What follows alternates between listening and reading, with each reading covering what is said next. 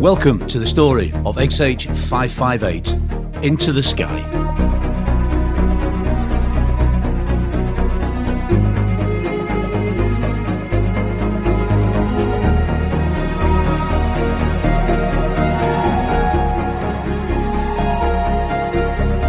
So, good afternoon, Robert. How are you? Good afternoon, Martin. I'm really well, thank you. Very good. Uh, just for the purpose of the recording, of course, I'm speaking to Dr. Robert Fleming, who's the Chief Executive uh, of the Vulcan to the Sky Trust, also Chairman of the Aviation Heritage uh, UK. And we're here to talk about uh, 558 and, uh, of course, why we brought it back into the sky. Um, so, first and foremost, Robert, I think maybe what might be a helpful thing is maybe if you wouldn't mind telling us a little bit about yourself your interest in aviation. Of course.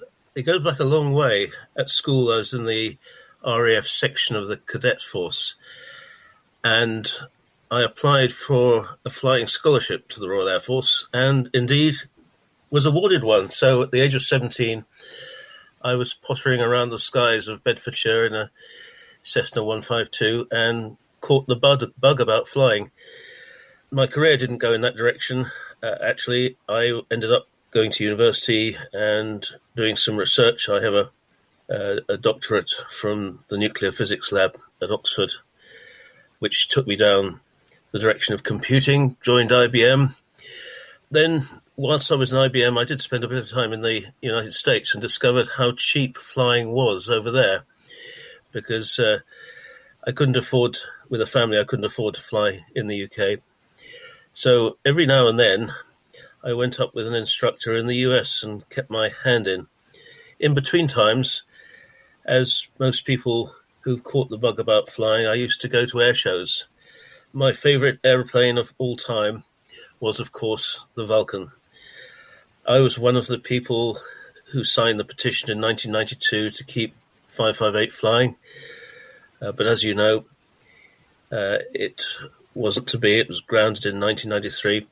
Uh, but over the time, I'd got a friend, a very good friend, who was a Vulcan pilot in the RAF.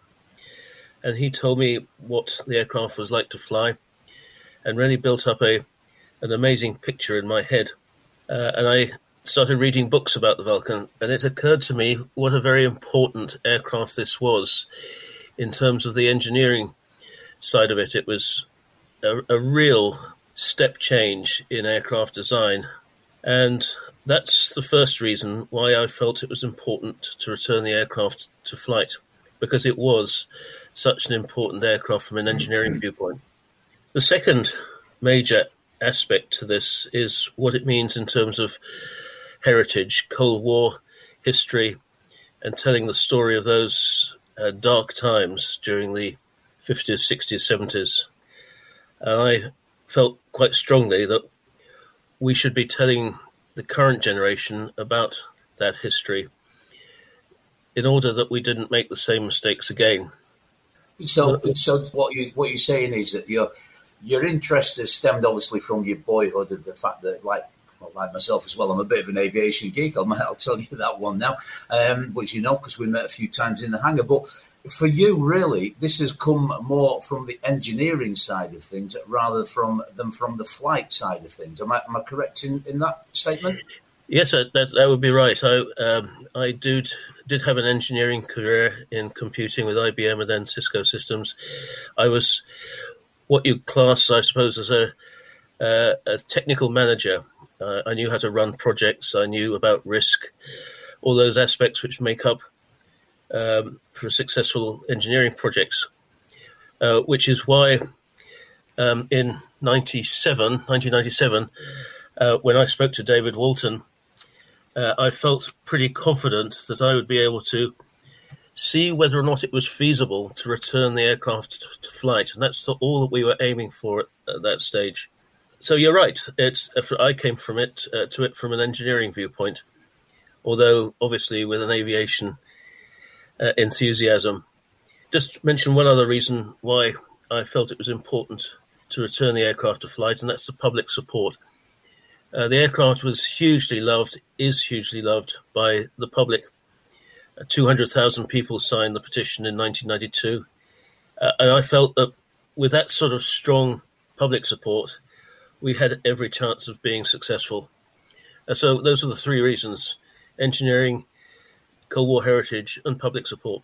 Right. That's why we did it. And, and just another little thing, because obviously, as I, as I mentioned earlier, you know, I, I volunteer when uh, you know around uh, five five eight myself. Uh, so obviously, I get to hear lots of different things. One of the things I did hear, uh, and maybe you can tell us whether this is right or not, and if it is, maybe you'd like to put your spin on it. Is a little story about you used to you were watching um, five five eight when. Uh, she was doing the fast taxi runs at Bruntingthorpe. You was with your friend who was a Vulcan pilot, and um, I think you two had a little bet going on. Am I right, or is that is that just a, a, another one of the myths of the Vulcan? Oh, there's, there's there are some myths. There are also some truths. But yes, my friend Angus Laird did notionally bet me that I'd never get it done, but he was there with me on first flight, and he cracked open a bottle of champagne at the time. Brilliant, because I heard it was a pint of beer. Oh, it was, it was yes. it, wasn't, it wasn't significant, but it was uh, taken in good humour. Let me put it like that. Excellent. I remember so, one other story which is, is worth mentioning. In uh, on the 23rd of March 1993, the final flight in RAF service, I took my son out of school, uh, and we sat on a a hill near to RAF Benson, which is the initial point for the final tour for 558 before she landed at Bruntingthorpe. And I remember promising myself I'd do everything I could to return the aircraft to flight. That was in 1993. Of course, it wasn't until four years later did I actually start down the path. But it is, uh, it's been quite a story. There is a book in it. At the moment, I don't have the time to write it. Right. Um, well, looking at uh, your LinkedIn profile, I'm not surprised you seem to have that many projects on the go at the moment. Like I said, I mentioned that you're chairman of the Aviation Heritage UK. I saw that you co-chair on another organisation as well. To be honest with you, I run out of paper. I just didn't have enough space to write down everything that you're doing. So yeah, you do appear to be quite a busy man at this moment in time. I, I have great trouble saying no. yeah, I think there's one or two of us are maybe a little bit like that as well. So obviously the passion's there. You've you, you've grown up with the passion. You, like a lot of other people, you've fallen in love with the, the Vulcan.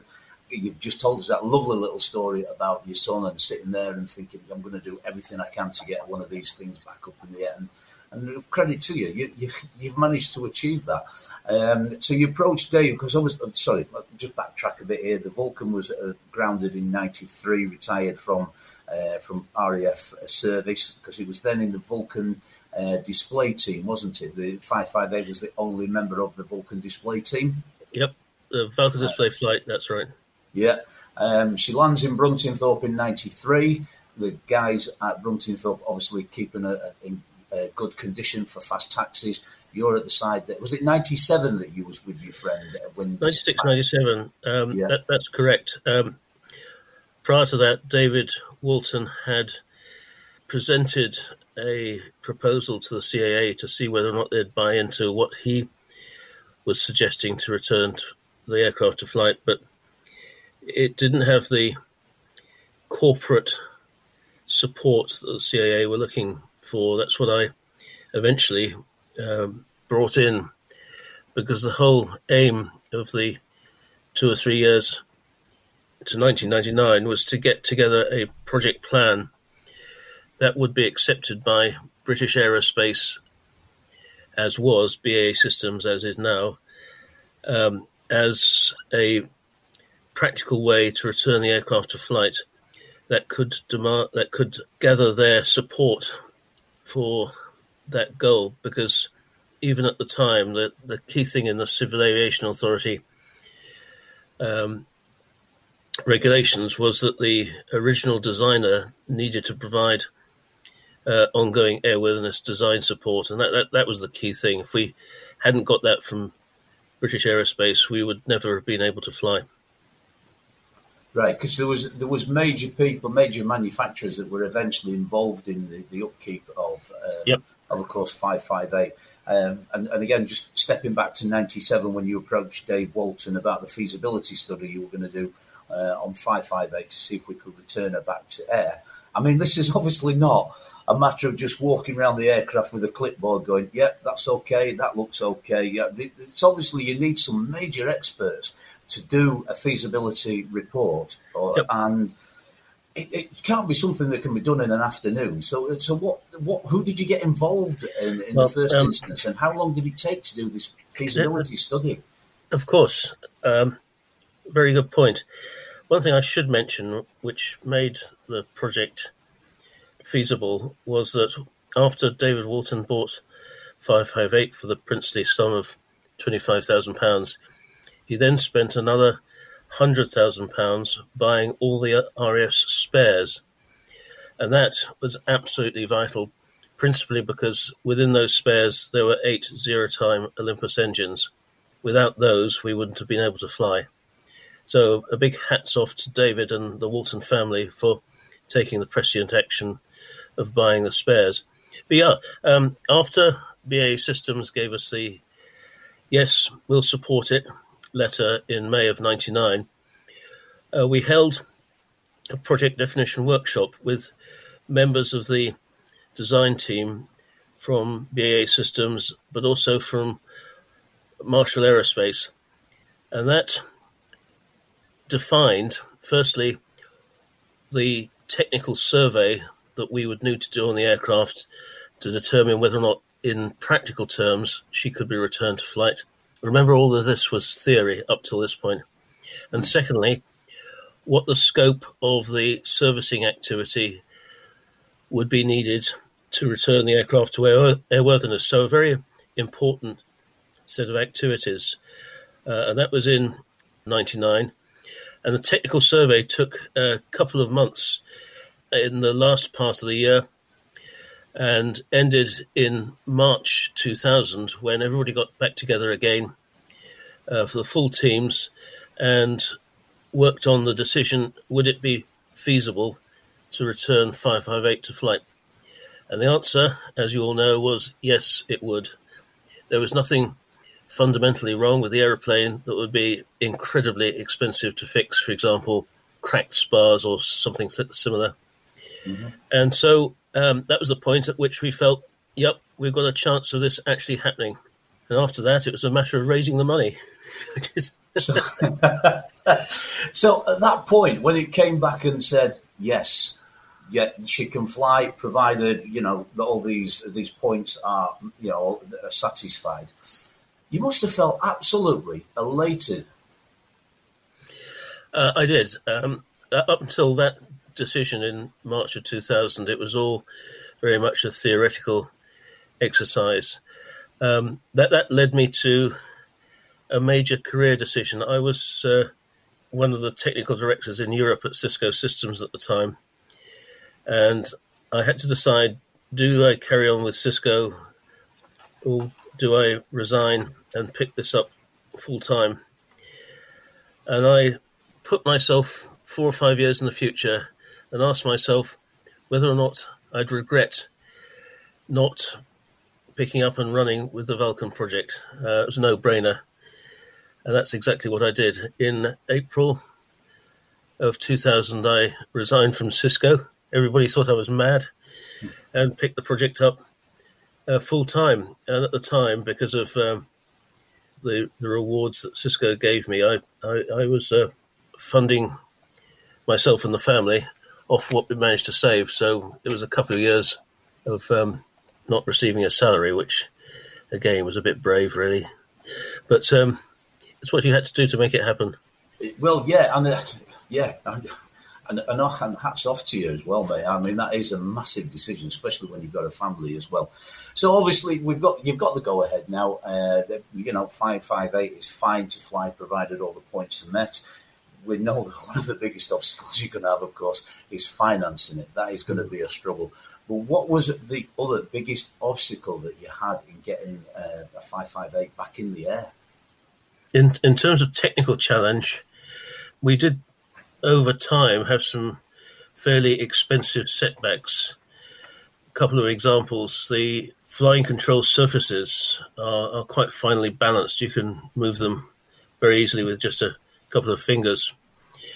But they're made of magnesium alloy, and when we open them up, basically we found the uh, the effect of years worth of it sitting out in the wet, massive amount of corrosion. So instead of uh, what we thought was going to be a uh, a relatively easy piece of servicing work, we actually ended up having the flying control surfaces being completely rebuilt uh, in imperial measure, imperial units uh, material, which had to be uh, brought in from America. It was really a very expensive additional task that we hadn't uh, reckoned with. Uh, another example was on the aircraft, the undercarriage bays have a false ceiling. There's a uh, basically a, a, metal sheet at the in the roof of the undercarriage bay, uh, and then you're into the aircraft wing structure. And when we took a look underneath that metal plate, or above as it should be, um, we discovered something that was pretty obvious that the uh, water from the wheels landing on re- wet, uh, runways has got into the area above the ceiling of the undercarriage bay and a massive amount of corrosion. And it took a team of six fitters about six weeks full time to rectify that corrosion. Again, a, a pretty big hit. We did have amazing amounts of help, though. Uh, the work that was done on some of the systems, uh, for example, the chassis mounted fuel systems on the engines, various motors, the AAPP, they were all reconditioned by Goodrich, which must have cost seven figures easily. And they did that all for free. Wow. The extraordinary thing is, Goodrich is an American company.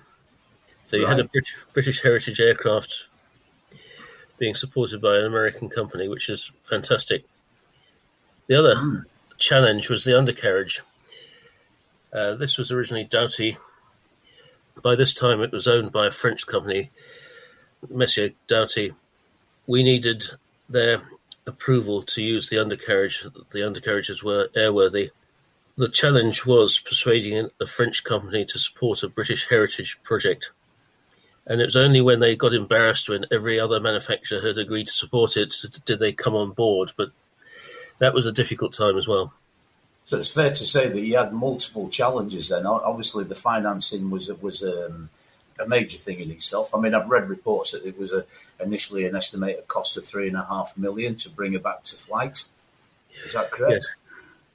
Uh, originally, originally, when we'd uh, our first estimates just after we got the go ahead, was about one and three quarter million.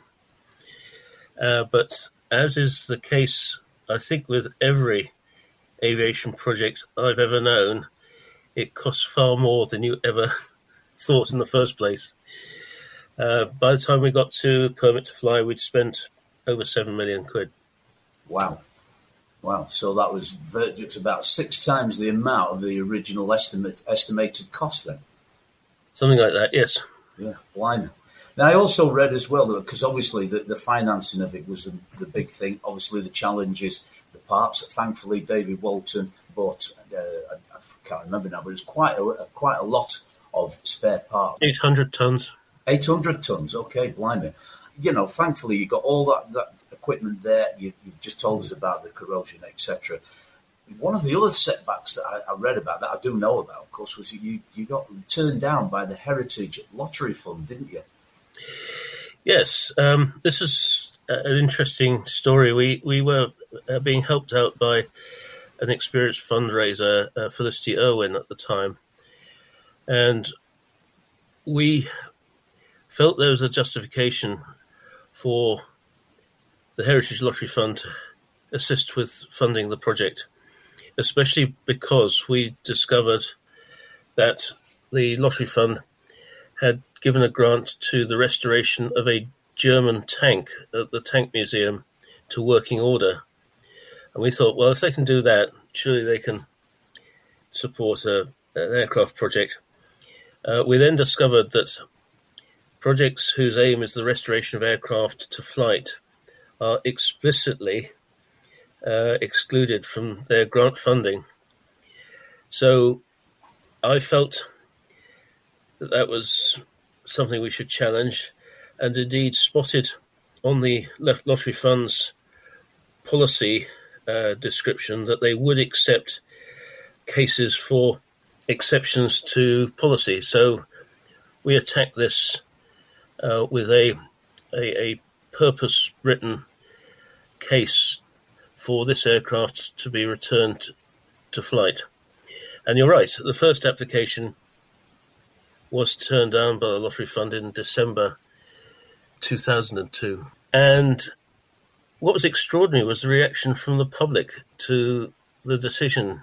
The Lottery Fund received hundreds of emails, letters, telephone calls saying that they'd made the wrong decision and it was really important the aircraft should fly and they really should support it. And it, it shot them into meeting up with us pretty rapidly and telling us what we needed to do for an application in an application that had a greater chance of success.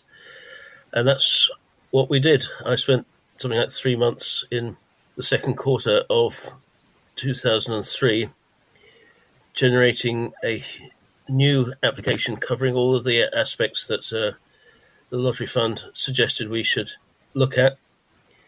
Uh, we submitted that, and then in uh, December 2003, we got the decision, the positive decision that they would give us uh, what was known as a stage one pass, but it really was the green light for lottery funding for the project. And of course, that major contribution made the whole thing real. I'd just point out a couple of things about that decision. At the same lottery fund board meeting, they decided to give funding to the new or the proposed National Cold War exhibition. And in the lottery fund's mind, we would, Vulcan would be essentially the uh, part of the Cold War messaging that was viewed as important at the time. The other thing that you may want to recall is that it was also about the time when Concorde was finally grounded. And all of hmm. this came together to, I think, put the the, the, the right circumstances for them to give us a positive decision. Yeah, I, I, mean, I was reading that it was actually a friend that offered you some advice, but on listening to what you're saying there, thankfully it was well, well, whoever gave you the advice, but the lottery funding people actually showed you what to do, which is great because obviously then, as you said, it gave you the. Did you say the stage one? Uh, yes, it's called a stage one pass. It basically means that the project can advance to collecting the gathering up the matched funding you need alongside the lottery fund grant, but also there's an enormous amount of paperwork that goes with these things. The next year or so was spent doing paperwork, basically.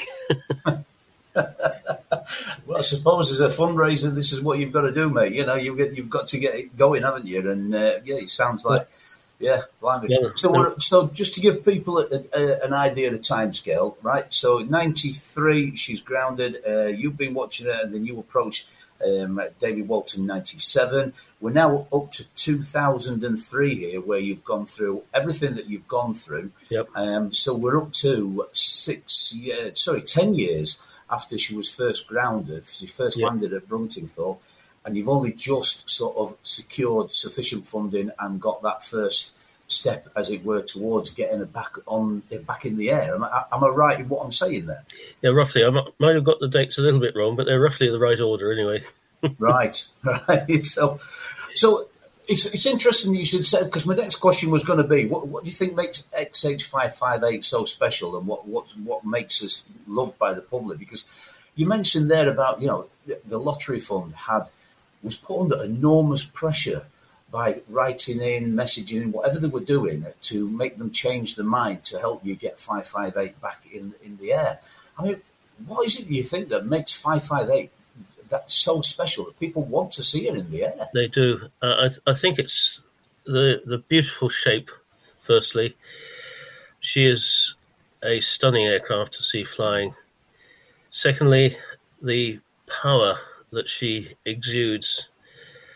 Uh, obviously, enormously noisy, but it, it's it's a quite a quite a feeling when you see her take off. It's a really extraordinary feeling of power you get. She's immensely nimble in the air. The huge flying control surfaces make it make her uh, very manoeuvrable. I think it's those factors which uh, uh, generate the affection that people have for the aircraft. Well, I have to I have to agree with you on that. She uh, yeah, she is an absolutely beautiful shape, and uh, yeah, I, have been a fan of her myself for many years. So uh, yeah, I, I, have to I have to go with that one. And so moving on a little bit in years here. So um, you know, 2006, she comes out and does a brief appearance for a, a PR event.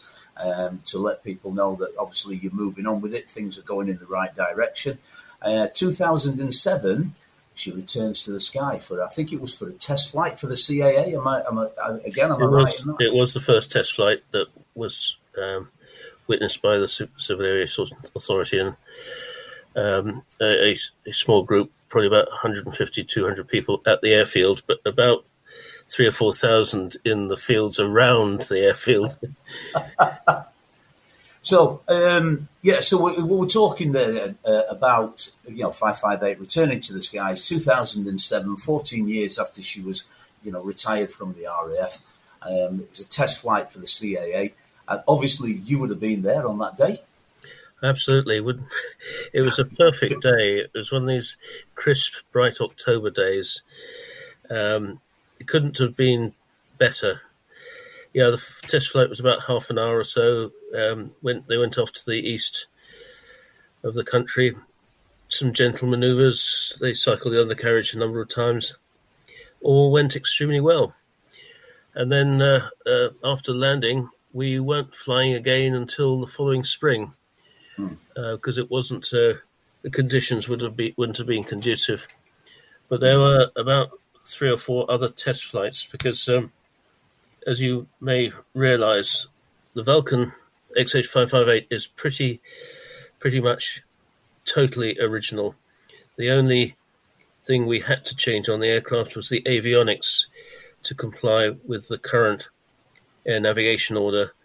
And the avionics required new aerials and the like, and did need to be tested. So the further test flights were all done with the aim of checking out uh, the new avionics. Mm. Now, did you feel that day when you saw her back in the air again? Bearing in mind that you were saying that you sat. Uh, sorry, I forgot the year, but you were sat with your son. Ninety three. Ninety three. Yeah, you yeah. sat with your son. My son was there for first flight as well. Really? Yeah. It's a joy, relief, exhaustion. so many emotions. But it was. It. Uh, I have to say, it was a massive team effort. It wasn't one man. It was I happened to just be the leader, but we had contributions from literally hundreds of people, not only our own team, Marshall Aerospace, but all the manufacturers and suppliers around the country. It was huge. So actually, it's funny you should mention that about uh, about the team. You know, because uh, you know, I've been around the hangar. We had the regular crew there. You know, the the guys at Taff and the guys that looks after uh, five five eight. Yep was that the original crew or the, that you brought in to help maintain it, to, to restore it, or has it has the crew changed over the years? And a number, a, there has been some evolution, yes, over over time. The the team we did have looking after the uh, five five eight in the hangar did comprise of members of the original team plus plus others. Of course, we're now uh, in a situation where we've had to sadly say goodbye to quite a number of those team. Taff is still around. He's the crew chief, and we have a, a very strong volunteer team of engineers who look after 558 right now. And good team they are as well. Yeah, oh, absolutely. Do, do, an excellent job of looking after. Uh, so we'll move on a little bit further. Obviously, we've got her back into the air. Sorry, I'll refresh that. You, the team, have got her back in the air. You know, you, you got, and she's 2008, I think it was, when she went to Waddington to do her first displays, and the Royal, the RIAT. Unfortunately, I think the RIAT was cancelled due to weather that year, if I remember yep. rightly.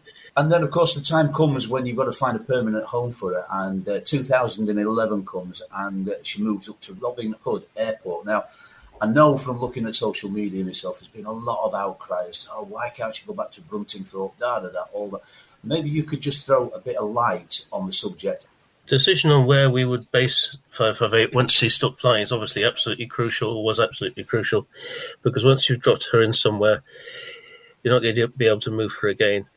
And what we were looking for, for was assurance that we had a very long uh, future ahead of us wherever we left, uh, we landed for the last time.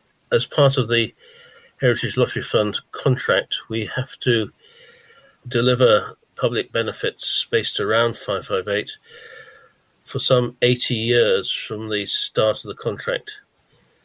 Uh, what we needed to do was find a place where we were pretty much assured that it still exist and that by the time we finished flying, about 65 years' time. Now, we looked at a number of options. There are only a few aviation museum sites which have runways. Um, most of them don't now. Uh, the ones we homed in on were Elvington. Uh, we also looked at Bruntingthorpe and Doncaster. Difficult decisions, these, but we were aware at Elvington there would be no space that we could construct a, a hangar for her, and we desperately needed to make sure that she was hangared wherever she went.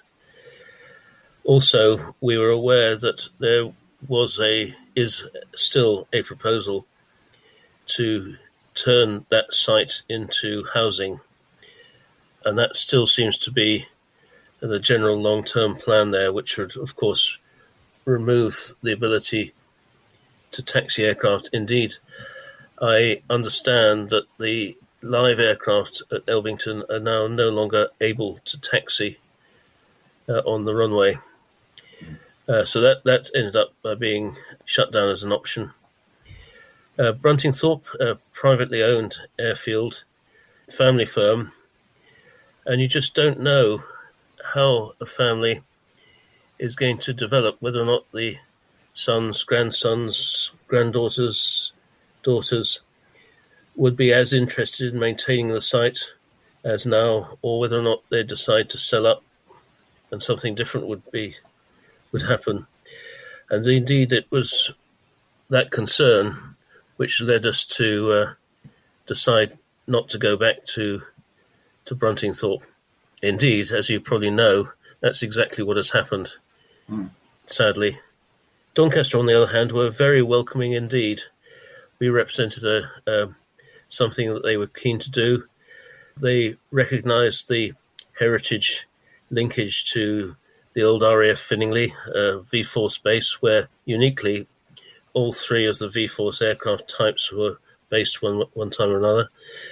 Uh, so the, the heritage linkage was very strong indeed, and the fact that they wanted us to be there really made us uh, take the decision there was, that was where we should remain.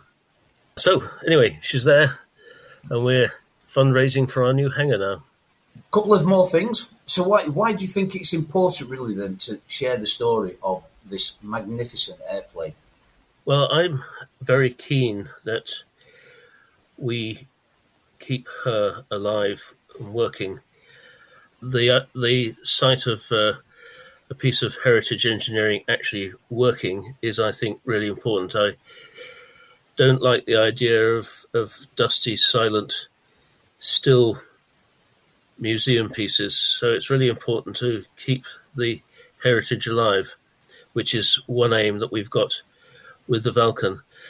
In terms of the story of the Cold War, that, as I think I mentioned before, is one that is vital we remember uh, because deterrence against attack is a very, very important strategy, one that remains very significant in today's world.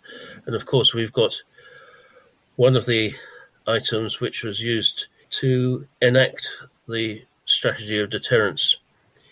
Uh, the aircraft herself, a brilliant, innovative design containing a whole lot of new innovations, too numerous to, to mention them all, but give you a couple of examples. The use of fuel transfer from fore to aft tanks to keep the center of gravity in the right place on the aircraft is a, was pioneered on uh, the Vulcan. The first use of twin spool turbojet engines in the Olympus. So some really important technical innovations. But the other factor that I think is very valuable in talking about the aircraft to the public is that these older aircraft they're much much simpler than the modern ones and very much easier to explain the principles on which they operate. Uh, and that is something that we've shown to be true in talking about 558 with youngsters.